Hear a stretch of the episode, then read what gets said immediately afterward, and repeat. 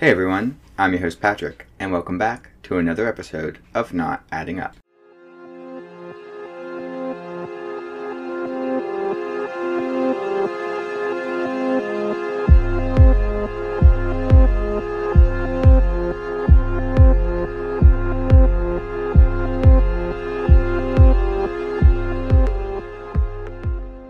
Back this week, we have another familiar co host, but it's been a while since she has been on.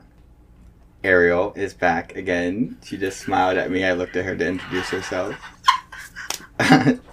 She's like, they can see me. Uh, you ready to say my name now? Yeah. Okay. Hi, I'm Ariel. If you remember her from the Rebecca Coriam case. Mm-hmm. The cruise ship. The cruise ship. I'm doing another one of those soon. Yeah, that one was. I'm like, I should do a sub series, like my salt with a grain of salt. I'm gonna do like Sinister Seas or something like that. I don't know. oh, it's a nice little title. Okay, so for the first time in a little while, I have some business. Before I get into the case, I wanted to let everybody know about a little change that's going on with Not Adding Up. I will be releasing episodes on Saturday now rather than Fridays. This is something that works better with my work schedule, so, and it was just a day, so I feel like it won't be too big of a change. I also wanted to tell everyone about a giveaway I am having on my Instagram and Facebook. To celebrate 25 episodes, I am giving away some Not Adding Up merch to five lucky winners. All you have to do is like the contest post, tag three friends, and boom, you're entered. You can share the post to your story for an extra entry and rate the show five stars on Spotify and Apple Podcasts to get three extra entries per rating. Send me a DM to verify the rating and I will get you marked. I also wanted to give another shout out to Dark Waters Art. Haha, Ariel. they have been working with me. Well, Sebastian has been working with me because Ariel hates me and she sucks. Mm. No, I'm kidding. they have been working with me on producing some better quality stickers than I got from Canva. The Canva ones are nice, but not very water resistant, so I wanted to do something a little more durable. And Sebastian took great care of me. He worked with me every step of the production process and gave me an incredibly fair price. If you are wanting to get any custom stickers made, definitely reach out to them on Instagram or Facebook. They have a lot of pieces already for sale too, and they're adorable. But I definitely recommend going to them if you were looking to get some stickers made. It's always nice to support small business. So, do you do you have your Instagram and Facebook? Um, I think they're all just Dark Waters art. There's Okay. no like. um, Perfect. You you got lucky. Well, without further ado, let's get into this week's case. And that is what happened to Jennifer Kesse? Jennifer Kesse was a career focused young woman living in Orlando, Florida, where she attended college. She attended the University of Central Florida and majored in finance. At the time of her disappearance, her parents were living in Tampa, Florida, which is about an hour and a half away from Orlando. Florida is big. It's like flat and big. Mhm. Driving through that state, like my friend has a house in the bottom, and we stayed there, and oh, it's mhm. like six hours. And you get a lot of different sides of Florida. a lot of different sides. After graduating, Jennifer would stay in the area due to receiving numerous job offers. So, when I looked into where she worked, there were two companies mentioned, but one company was more consistently mentioned, and that was a finance analyst at Westgate Resorts. Jennifer was certainly excelling in her career. She received three promotions within her first year. And this hardworking, bad bitch purchased her own condo at the age of 23. Damn. Yeah. Good for her. Three promotions in one year or two. That's pretty big. I That's know. a lot of. I'm like the condos. It really sticks out to me. I'm like, Yeah. granted, it was like pre-recession, mhm. but like Still 23. That's my age. I'm Yeah. buying a condo, huh? Mm-hmm. Without my parents' help, huh? Right, and in Florida, that's expensive for sure. And what year was this? You said? 2006. Okay. I don't know if I have said that yet. Actually, I've just been talking about her. Okay. But Now I know. now you know. Her family was a little nervous about her living in her own condo. Mhm. However, the complex was a gated community with a security guard, and it was across the street from a large and upcoming mall. Okay. and she was known to be like a shopper, so she was like, okay, and it made her feel safe, just like, like, all the a nice traffic. area. Yeah. Well, if well, if it seems the complex was close to some not so nice areas, but the Mhm. city was trying to like upscale it, like hence the mall. They were trying to make it more like a businessy, like Mm-hmm. business district. Like, okay, okay, trying to put some more money. There's a lot, a lot of construction going on Okay. constantly, hmm constantly, and that's it's going to be a part of this case. So lots of people in and out. hmm Period. I'm like, that's. She's like, I'm onto it. Detective Wee. Jennifer felt like the new condo would make for a safe home, and she was not a yet. She was not a naive young woman. Jennifer would meticulously check in with her friends and family throughout the day, and would always be on the phone when walking to and from her car at the condo and like the whole nine yards. And this was in that like 2006. Like I'm like Mhm. I feel like stranger danger has always been a thing, but like that's like good for you. Mm-hmm. Good for you. And this was in part because her parents, Drew and Joyce Kesse, took safety very seriously. They were held at gunpoint prior to having children and vowed to ch- vowed to teach their kids about the dangers of the world from the moment that they could comprehend them. Which obviously That's it, good. it really Teaching them to be vigilant and Mhm. everything. It's good. she was she was on her p's and q's like Mhm. really truly because of this jennifer was an extremely rare and safe human being she was frequently called the mother hen of the group with her friends because of this hmm so if this condo had her stamp of approval i would assume that it would appear to be pretty safe she does she takes more steps than i do with but she, i'm not a woman so like i Mhm. don't even have the same mindset but hmm Jennifer's case begins with her returning from a trip to the Virgin Islands that she had taken with her boyfriend, Rob. Jennifer and Rob had been together for about a year prior to Jennifer's disappearance. The two maintained a long distance relationship. We have a, um, this is actually, what's it called? Live studio audience this week at Not Adding Up. and it's a good friend of ours, Alana, and she's also a listener, but she didn't, she wasn't quite ready to come on the show, which is understandable. A lot of my friends who I asked are like, no, I'll listen. I like listening. And your first time coming on is always really nerve wracking. Like I remember whenever you came on your first time, you were like kind of nervous, but you were like, hmm you flourished. Yeah, I just with the with the, the two talkers, It's so I was like, yeah, I, I'm better to just yeah. like sit back here. that's true. But once you, I feel like once you get into like the first five minutes, it just feels like you're talking. Mm-hmm. But yeah, I had to give Alana that little shout out. Yeah, it's well deserved. Well deserved. So Jennifer and Rob maintained a long distance relationship. Rob lived in Fort Lauderdale, and Jennifer lived in Orlando. This is about three hours. That's a long distance relationship. I'm like, I Mhm. think my max would be like two hours. Like an hour and a half is like doable. I could do an hour and a half every day. Like I love driving, Mm-hmm. but three hours. They, they didn't see each other every day, but that's that would be Mhm. difficult. Yeah, I'm I'm not really long distance. I need like a hmm even like half an hour. I'm like, eh. You're like, where's me." the affection? and I'm like, I need it all the time. The couple would get together every weekend. However, it appears, like we were just talking about, the distance was having a little strain on the relationship. And we're going to get into this a little later. Jennifer would return to work on January 23rd, 2006.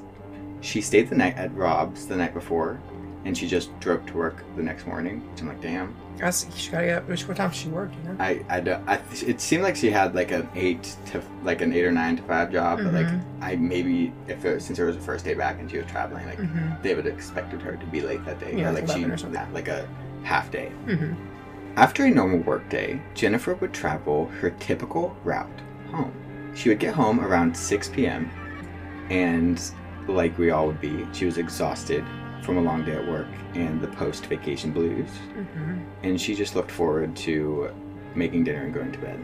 Mm-hmm. And then they're traveling too. Like, she's Mhm. coming hmm home from work after driving for three hours. hmm Like the highway hypnosis. Mhm. She would make numerous phone calls that evening. One of which was to a friend, Lauren, who said of the call that Jennifer was, quote, in a little bit of a funky mood just because it was the end of a vacation and the distance was becoming more apparent in her relationship. She would also call her father, who said she seemed normal and was talking about fond memories of the trip, so she wasn't really expressing the same to her father, maybe because he didn't want her to worry about her or anything. Mm-hmm. She would also call her younger brother Logan. Logan was like a best friend to her.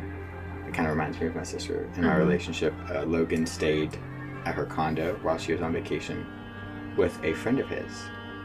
Side note though, this friend that stayed with Logan was one of a few ex boyfriends of Jennifer's that will become involved in this story. Mm-hmm. His name is not consistently reported, so I'm going to leave it out as I have no way of knowing which one is correct. Regardless, it is known that this friend of Logan was her ex, and it was also known that he forgot his cell phone in the condo. Jennifer was going to mail it to him on the 24th, which would have been like the next And you day. said, what was this? A letter?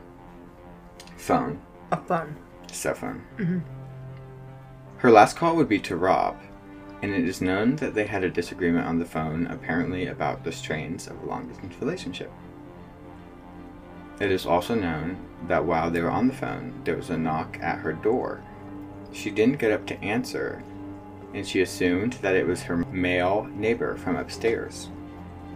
Not sure why it was specified that it was a male neighbor, but after her call with Rob, Jennifer would go to bed around 10 p.m. The next morning, Jennifer had an important meeting at 11 a.m., and when she didn't show up for the first time in her career, her employers began to worry. When she would completely miss the meeting, they would contact her parents, as this was extremely out of character.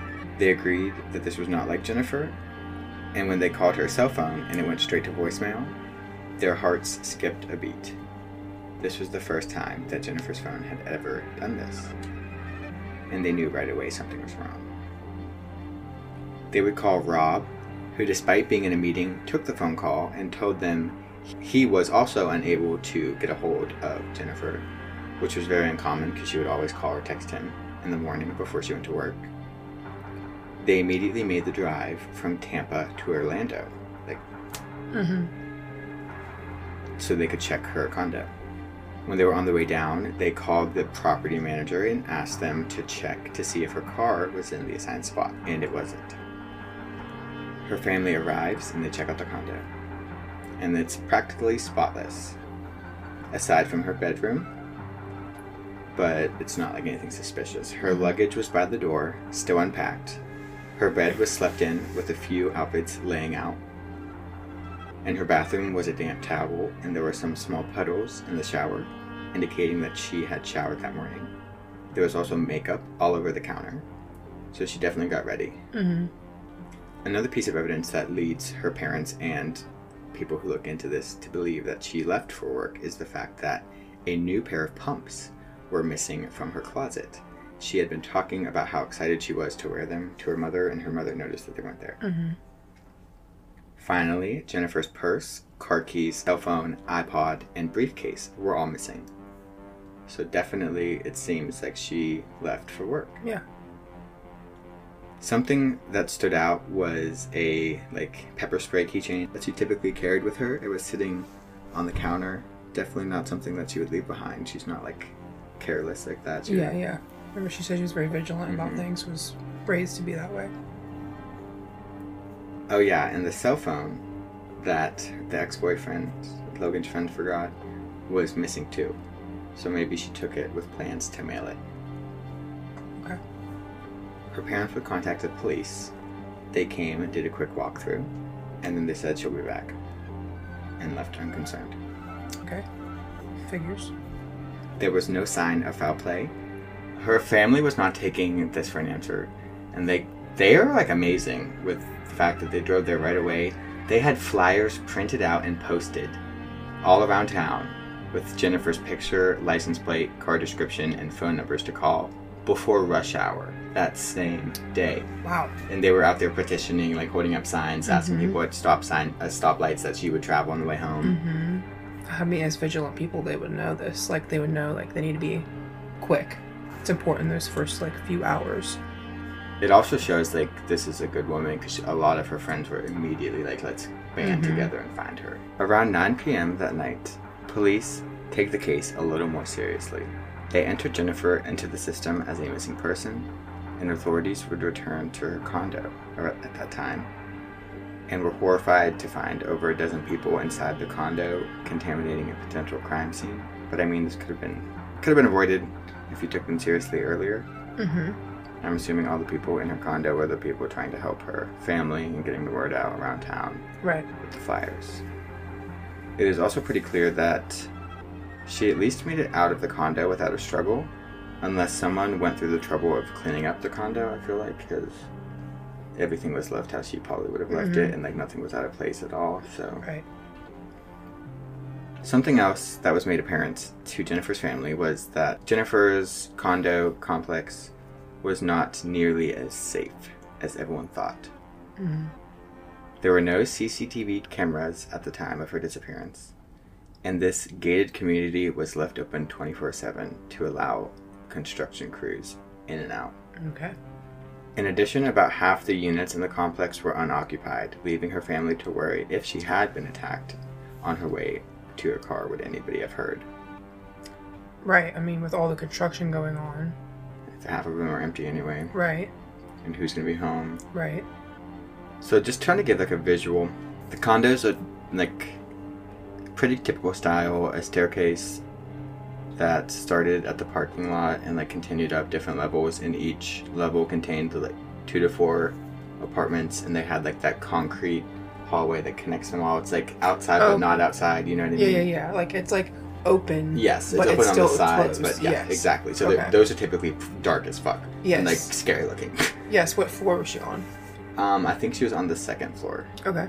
I'm not positive, but they, they were they showed where she lived, and it was dark. It was dark and scary. Mm-hmm. So like somebody could have been hiding in one of the other apartments, and if it was unoccupied, then like just at the doorway, and then ran out and got her. Mm-hmm. On January 26th, two days after Jennifer went missing, a tip was called in to the Orlando to the Orlando police that a vehicle matched Jennifer's description and was sitting in an apartment parking lot. This apartment, Huntington on the Green, was about a mile from her condo. Sounds fancy. Yeah, it is. No, I like how you had. Authorities were quick to make the connection between the area and drug activity, being this was a rougher part of town. So it's like, like spicing it up with the name, I guess. Mm-hmm. Once they made it to the apartment complex, they were able to determine that yes, it was Jennifer's vehicle. They found some valuables in the back seat, nothing of particular interest. A DVD player was noted, but it was just noted that there were valuables there, so they could rule out robbery as a potential motive. Right. Before investigators would open the trunk, they would ask Rob, her boyfriend, to come there to be with them, and they wanted to gauge their his reaction if they were to find anything. Which I'm like, I don't, I've never heard of that in a case before. That's interesting. It kind of seems a little sadistic, but it's a solid investigation technique. Mm-hmm. Like, if you killed this girl, like you're about to see your dead body. Like, and if not, then we're about to clear you by your reaction to it. Yeah, for sure. But still, that's I mean, it's I can to imagine. the point. Yeah, I can't sure. imagine being robbed, just driving there, like worrying, like, am I gonna that three hour drive? Right. Like, am I about to just see my the, my girlfriend that I love like in her trunk? Mm-hmm. There was nothing in the trunk, and Rob just broke down on the spot. Like he was just like just emotional exhaustion. Yeah, probably just like Like he was relieved, but at the same time, he was like, "What "Well, we still have? we're nowhere yeah, it's closer." like so much, so many different emotions. I'm Mhm. sure. Mhm. He was looked into still as a sus. Not I can't say suspect, but he was looked into, and nothing was found that made him suspicious in the case. So they, they could move on. Okay. They analyzed the vehicle and were able, were unable to find enough DNA to be of use besides Jennifer's. They, they couldn't make up any other uh, profiles. Damn. So this new area of interest, the the apartment parking lot, Mm-hmm. yes, police would begin to look for CCTV in this area because they knew it wasn't in the other Mm-hmm. apartment or the condos. I don't know. if I didn't say this. It was about a mile from the condos. Yeah, you, I think you said that. So they wanted to see if any individuals were captured. On CCTV, maybe Okay. parking the car, being around the car. Right, just anyone looking suspicious. They found cameras, but there was a catch. The cameras didn't run continuously. It just captured images every three seconds, Okay. which was that was actually I think it was mentioned in the Brian Shaffer case in one of the bars. I think it was probably just a cheaper way to do it back then. Mm-hmm. Just like get like a like a flip book almost. Like Yeah, a yeah, just get like still images Mhm. rather than Continuous. continuous. Yeah, continuous footage. So detectives got their hands on this footage, and they thought they had their first break in the case when they saw her vehicle being driven into the parking lot on the 24th. The individual would sit in the car for around 30 seconds before getting out and walking through the parking lot in broad daylight. So like, yes, Okay. we got him. Yeah. He's dumb. Shit. And what would seem virtually impossible, the individual's face is perfectly covered by a large metal fence in every single shot. That's fabulous. They could get no information on this individual besides their clothing and approximate height. You, you can't even tell if it's a man or a woman. Okay. I mean, so It appears to be a man, but for me, the only reason I'm saying that is because of the stride and the clothing. okay. So weak, weak assumption. You know, what Yeah, I mean? yeah. it could be a could be a woman with a stride. just like a more like masculine Yeah. physique. Yeah. Yeah. And they were wearing khakis and a white T-shirt. Okay. So he has that? a very a very uh, gender neutral outfit too to wear in the 2000s. Like. Okay, but what do you wear that outfit for? What do you think if you're gonna if you're driving through town and you see somebody in khakis and a T-shirt like on the side of the road? Well, I kind of gave it away. I mean, construction. But yeah, If okay, you're- that's if you're but not not- really. I I mm, yeah construction, but like well land landscaping, Sure. lawn yeah. care, painting, Yeah, yeah, yeah. all these things that are going on in the anything area. if you can like pop a vest on or like a hat anything like that that you can easily then be identified with a company or something or something you can easily take off Yes. So the person of interest is between five three and five five, and they were wearing khaki pants and my T-shirt, like I said. okay well i mean And the mom, Joyce, when she saw it first, she was like, "That's an adolescent," and the police were like, "Hmm, why do you say that?" And she was like, "Well, lengthy arms, big feet." So she thinks it might be some like an adolescent, maybe a teenager. okay Okay, And they're kind of short too. wait i was supposed to say five three and five five They have a, a bun, okay like dark hair and a bun. kind of slender or Yes. okay Yes. Slender, tattoos or anything not visible. okay man adolescent might be a good guess then to be honest But I feel like if I was an adolescent getting into some shit, he would probably take the DVD player. Because that's just like. yeah it's like a you young-minded thing to that- do yeah. The police would go as far as NASA when looking for help to enhance the images to get all they could. Mhm. But I just told you everything we've discerned from the image over Mhm. the years. When dogs were used to search the area, they followed her scent back from her car that was left at the apartment to her condo, lending more credibility to the fact, to the assumption, I suppose, that she was taken from outside her own home. Okay. Because they followed it back to that. And i'm i don't i don't know how dog sniffers work mm-hmm. but i would assume that like they smelled it and then they got a scent of her in the wind and then they ran that mile and then like this is where the scent's coming from. Mm-hmm. Yeah because it's I not like they would have been able to like track the scent to her car if she was driven there but i think that like the, the closest scent that they hit on was at Mhm. her condo Okay, I mean that makes it wasn't it wasn't in the apartment parking like it wasn't Right. you know what i mean it wasn't her that drove that there and they knew that from the video Mm-hmm. Oh, so here we go. We have that's all the that's all the evidence. And boy, we got That's it. That's I mean that's not it, but that's ba- that's it for like that's it as far as solid leads because we know that Okay. that individual drove her car there the Mhm. day she went missing. He had Mhm. something to do with it. They have something to do with it. Yeah. I can't say he had. I always want to say he, but they, we don't know. Yes, we do not know. We're not sure. They have something to do with it, Mm-hmm. and, And there, there's no prints or anything or no, from them, no, No. hairs, of course. only prints from Jennifer. from her. Yeah. Okay. But there are some other leads, and by leads, it's more like speculation and like things that look shady and really Mm-hmm. didn't end up being as shady as they thought they, they looked. A co-worker of Jennifer was having some trouble taking the hint that she was not interested in him I'm like, I wonder how frequently this fucking happens. I'm sure a lot. Mm-hmm. He would, despite being married, repeatedly flirt with her at the office, something he didn't care to hide from the other employees who were aware of how he Mhm. felt. He was also late the day of Jennifer's disappearance. Okay. And, it, And- wa- it was known that she sat him down at one point and been seriously like, Like, how to set a boundary. like we, I do not like to do this with work, personal life. I don't like even even if I did, I don't think we're compatible either way. I don't know if she said that, but she was just like, her family was very aware of the fact that this guy was giving her trouble. Yeah. Is this someone that is like on her level? That that was a good. That was my question too, Okay. and I don't know. I don't know if it was an authority figure or not. It said coworker, so Okay. I'd, if I, it probably would like, have said supervisor or boss or Yeah. something like that. Okay. And the fact that he was so, I don't know. He was open about doing it. It could be because like he was among his own peers, or could be because he was he had nobody to fear. Mm-hmm. He was late, but he would have a very solid alibi for this. He was late because on the way to work he received a speeding ticket, which he proceeded to rip up and yell at the officer. So he was detained.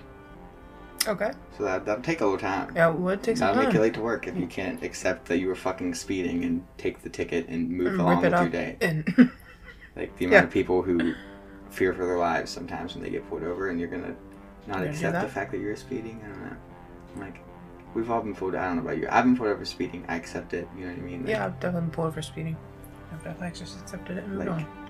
Because I feel like you know damn well that you were speeding. Mm-hmm.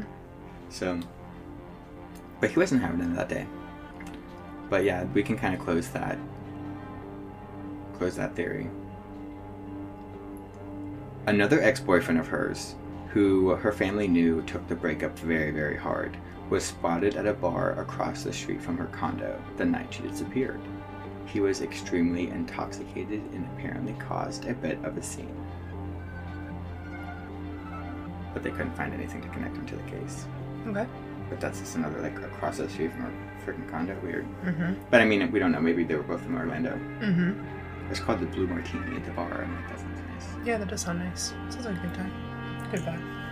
It is important to note that nobody has officially been ruled out in this case, but nobody has been arrested either. So it's just like it doesn't even seem like there's been official suspects. There's been the person of there's an official person of interest because we have that footage. Yes. But other than that, it's just speculation.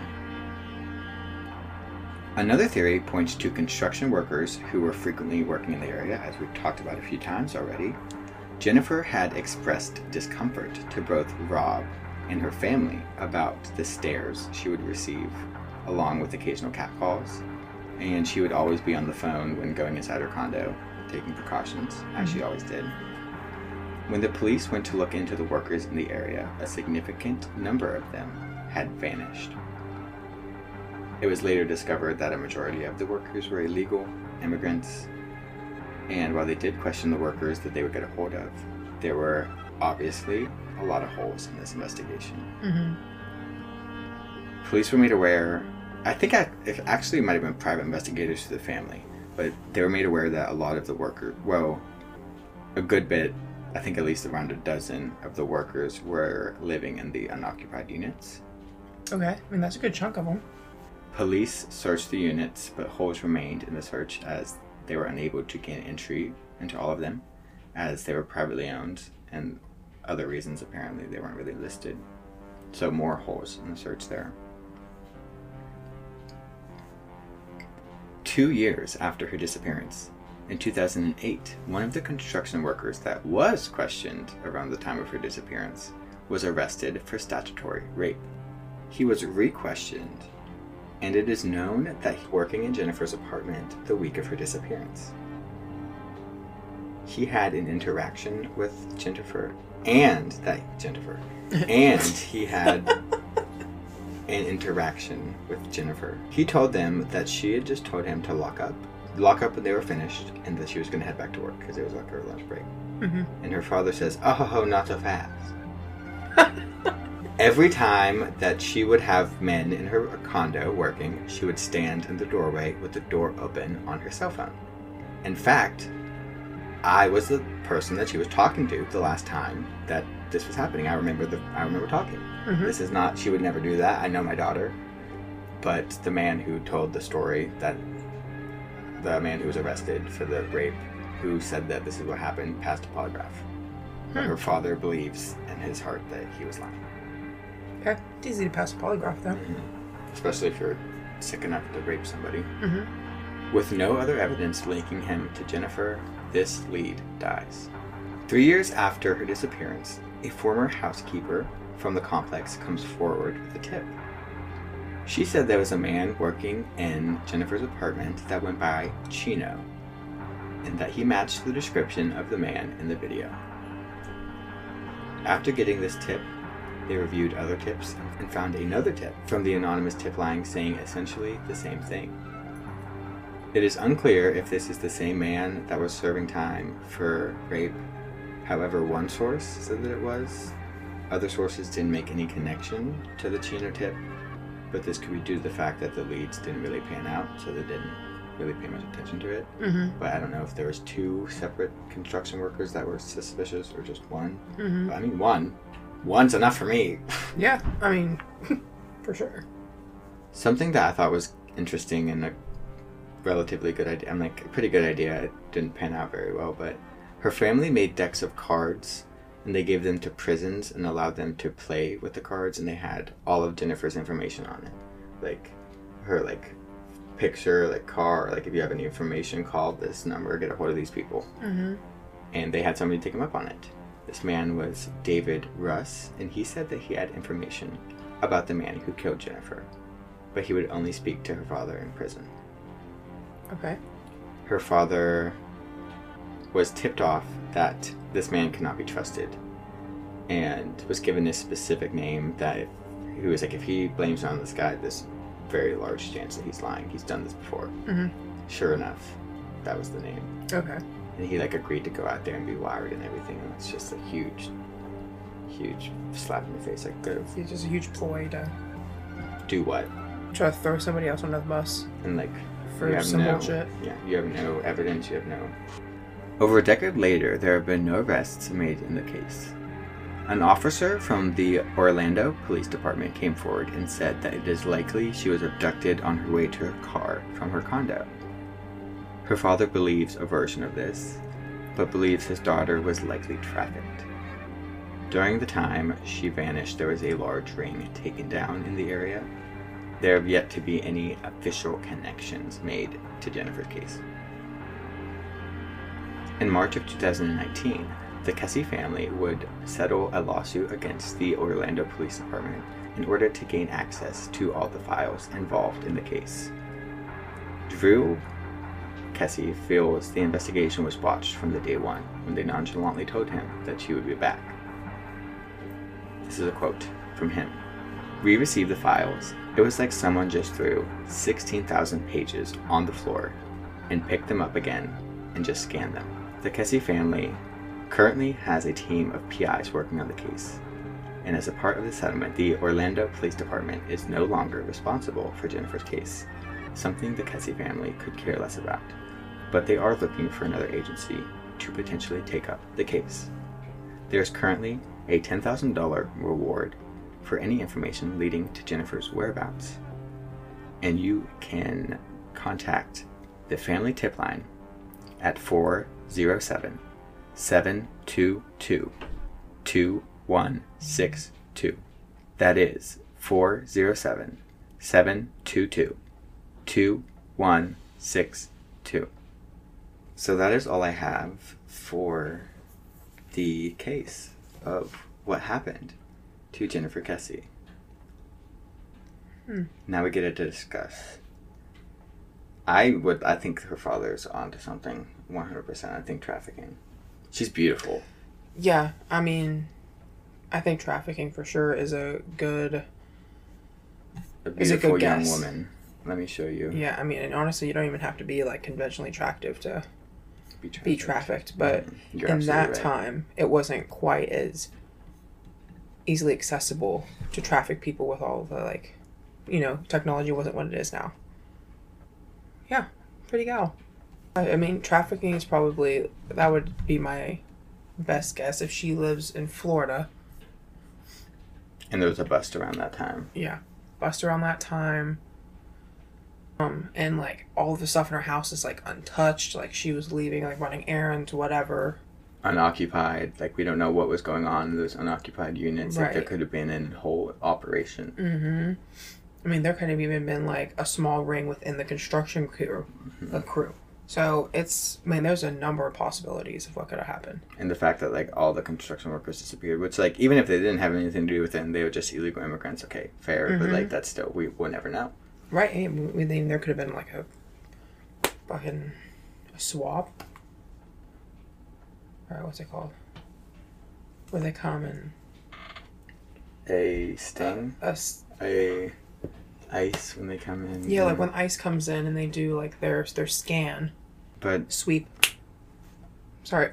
no, you're, there it is. Yep, came to you. Yeah. A sweep. Yep. Yep. So they come in and do their sweep. That could that's a possibility, but I feel like that's something that would have been like known of mm-hmm. or like Some put would together. Someone would found. have put that together. Yeah.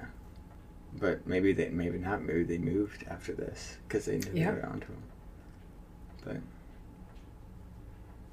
It's hard to tell, but I mean, either way, it's it's sad. But I am glad that her family are definitely vigilant and they're definitely persistent. mhm. they have not given up the case, and they are very active. Yes, Like, and like suing to get the the Files. files. and everything. That's like a big move. they had to hire somebody to organize them. Yes, that's a big move. And then they have to hire all these people to like investigate into it. So yeah, they're really dedicated to this. To even and I feel like they probably are I feel like they would be like hopeful people. Like maybe she's still out there somewhere, but either way I think they just want an answer. Yeah. Which I feel like a lot of people that's what they want in these Some types of of scenarios. closure. Yeah, they want some sort of closure. They want some sort of answer because people don't just disappear. Mm-mm. So And especially when they're so successful and they were so happy, like she was Mhm. happy with her boyfriend. Really, like they, I mean, they the long distance, but like that was probably like they were sad because they weren't with each other after a long vacation. It could have been something like that. Yeah. Very successful in her career, Mhm. excelling in her career. absolutely Had just purchased a property. Yes, three promotions. The Like- condo in Florida, like that's a those are really big moves. Yeah. To be making, and you wouldn't just up and leave your life like that. No, which a lot of which uh, I'll put the police say that so often, so often.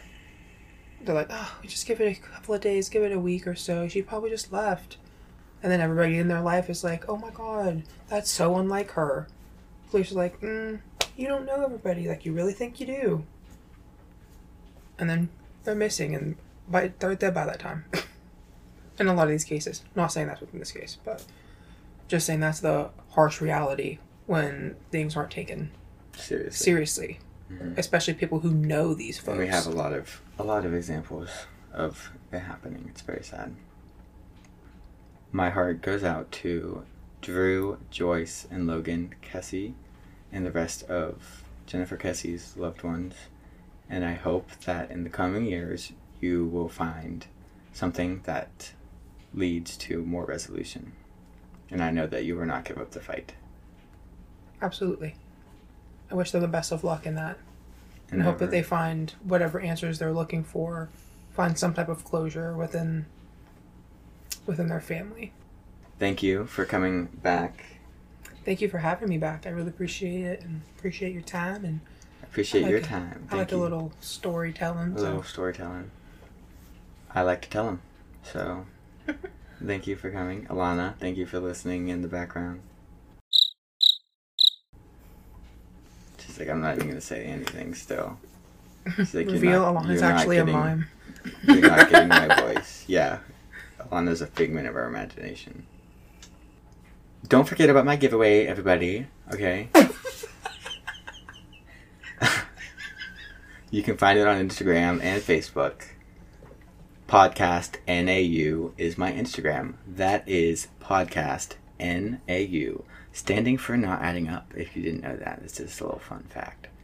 And then just search not adding up on Facebook, and you should be able to find me and TikTok. But I don't really got nothing going on there for the giveaway. So, but you can still follow me on TikTok. Yeah, follow me everywhere. I'm fun. I post things and interact with my followers. Yep. Yeah. I highly recommend. 10 out of 10 would recommend. I hope everybody is having a great morning, afternoon, or evening. And I hope that you all tune in again Saturday for the next episode of Not Adding Up. Thank you.